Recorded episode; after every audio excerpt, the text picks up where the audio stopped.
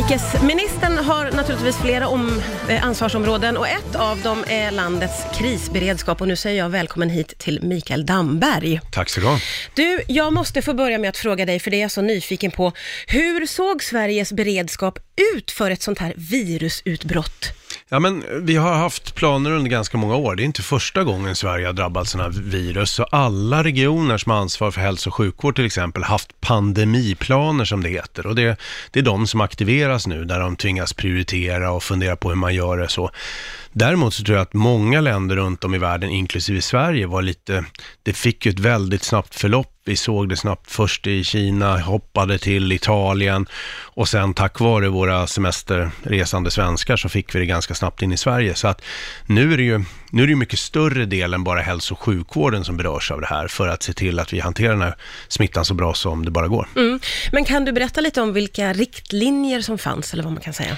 Ja, men vi har en lagstiftning som är ganska avancerad i Sverige som gör att när vi bestämmer att någonting är en sån här samhällsfarlig smitta eller virus, då får myndigheterna helt andra befogenheter. Så det tog vi redan för en månad sedan, ett sådant beslut. Och det betyder att smittskyddsläkare kan i princip de kan göra nästan vad som helst i det här läget om de bedömer att det måste, oavsett om det handlar om att stänga skolor eller spärra av eller eh, vidta ytterligare åtgärder för att minska smittspridningen. Så där har vi en lagstiftning som är väldigt förberedd. Däremot så tror jag inte hela svenska folket var förberedd Nej. på att vi själva också måste ta ansvar. Att det inte bara är myndigheter som kan organiseras om eller göra saker och ting, utan att nu handlar det väldigt mycket om vad vi själva gör av den här situationen. Att mm. vi är solidariska. Att vi avstår från att träffa massa folk, framförallt våra äldre. Jag ringde min mamma här tidigare idag och var tydlig med att hon inte får träffa för mycket människor också, men att vi gärna kan skypa eller facetima lite oftare och se till att vi håller social kontakt, för det är mm. inte så kul att vara isolerad. Nej, men det blir viktigt att ta det här på allvar. Ja, men alltså på riktigt, titta på vad som hände i Italien när det inte lyckades bromsa i tid.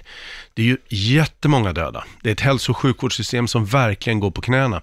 Vi har ju, vad är det, 15-tal personer som är på intensivbehandling i sjukvården mm. idag. Det är ju inte mycket än men vi har sett att det ökat. Mm. Och alla prognoser säger att vi, hälso och sjukvården kommer att stå inför en jätteutmaning närmsta tiden. De anställda där gör ett jättejobb redan idag. Och, och, då är det liksom viktigt att vi andra tänker på vad vi gör så att det inte blir så ansträngt. För det kan leda till att folk dör i Sverige i större utsträckning.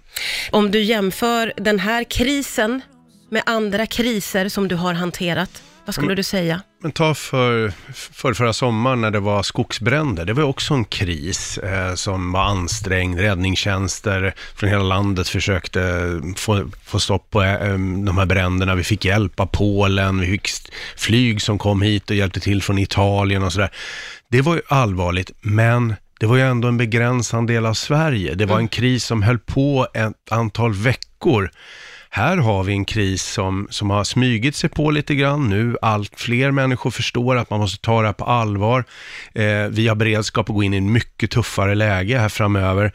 Men samtidigt vet vi att med stor sannolikhet är inte den här krisen över ja, åtminstone fram till sommaren, men den kan också komma igång lite grann efter sommaren.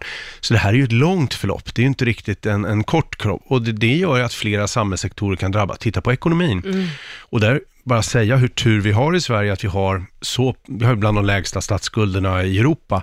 Det betyder att vi kan bränna på ordentligt med stöd till företag, men också att ta bort den här karensdagen nu, att man inte behöver ha sjukintyg de första 14 dagarna, så att man inte behöver liksom känna att oj, nu, nu kan inte jag ekonomiska skäl vara hemma och mm. bidra solidariskt i samhället. Så att, ja, vi har ändå tur att vi har ett samhällssystem som är ganska robust när vi som enskilda också måste ta ansvar.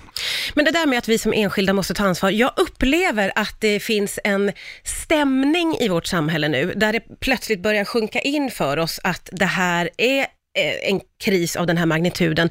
Många av oss hade nog aldrig trott att vi skulle vara med om det här och i det så blir man lite eh, vilse, kanske till och med lite apatisk. Mm. Eh, vad tänker du om, om den situationen? Jo, men jag tror att det är många som känner igen sig i det. Alltså man tänkte från början, det här är lite överdrivet, det här blir inte så farligt, men jag tror att de allra flesta inser att det här är på riktigt nu och att vi ska ta det på allvar.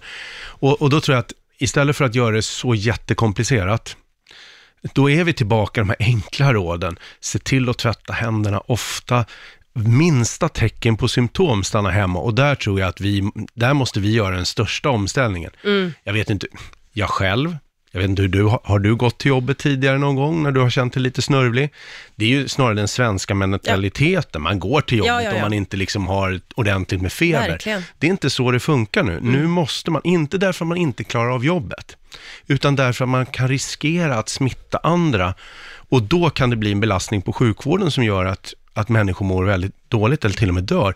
Så det är det här mm, mm, mi- mindshiftet vi måste klara av. Och sen tror jag att en del äldre har svårt med det här också. Ja. För de känner att ja, men vi brukar hantera influensan varje år. Ja. Vi, det är klart vi är försiktiga, det är inget konstigt med det här. Nej, men det är en annan sak nu och Mm. eh, n- nu måste också äldre orka med att isolera sig och det är inte så roligt. Nej. Det är bland det jobbigaste för de äldre, de är ju ensamma som Ja, ja. det är. Och så ska då en dessutom inte få gå och handla varje dag, Mm. som kanske var lite socialt, köpa en Visst. tidning, Ja. snacka med lite folk på vägen. Nej, men inte nu och några veckor framåt, det Mm. har vi inte riktigt råd med. Och då måste vi andra ta, jag, jag kom förbi min port faktiskt, eller min mammas port häromdagen, och då hade någon satt upp en sån liten lapp i trappuppgången. Om du inte kan eller vågar gå och handla, Ja. tala med mig, jag kan fixa det åt dig. Då blir man ju varm i hela kroppen. Här är någon som har sagt, jag hjälper till, Ja. och framförallt att vi som har mammor och papper och morföräldrar, att vi passar på att ringa lite oftare. Eh, låt barnen prata med dem lite längre Ja, på Skype eller vad det är. Ja. Vi måste liksom Höra av hjälpa dem Ja, ja. att se till att de orkar vara isolerade nu, för annars kan det gå illa. Mm. Det här med att vara hjälpsam, det blir ju väldigt viktigt i vårt samhälle nu.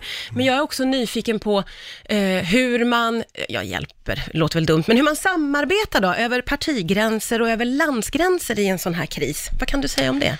Ja, men det första om man tar partigränserna så tycker jag vi har haft väldigt bra samarbete med oppositionen. Statsministern har ju träffat eh, partiledarna flera gånger nu för att både informera och lyssna. Vi har haft eh, vi har presenterat ekonomiska stimulanser till mer pengar till sjukvården och ta bort de här karensdagarna och, och även för företagen att de ska få mer likviditet så de inte bara måste sparka alla människor nu när det är så här kris.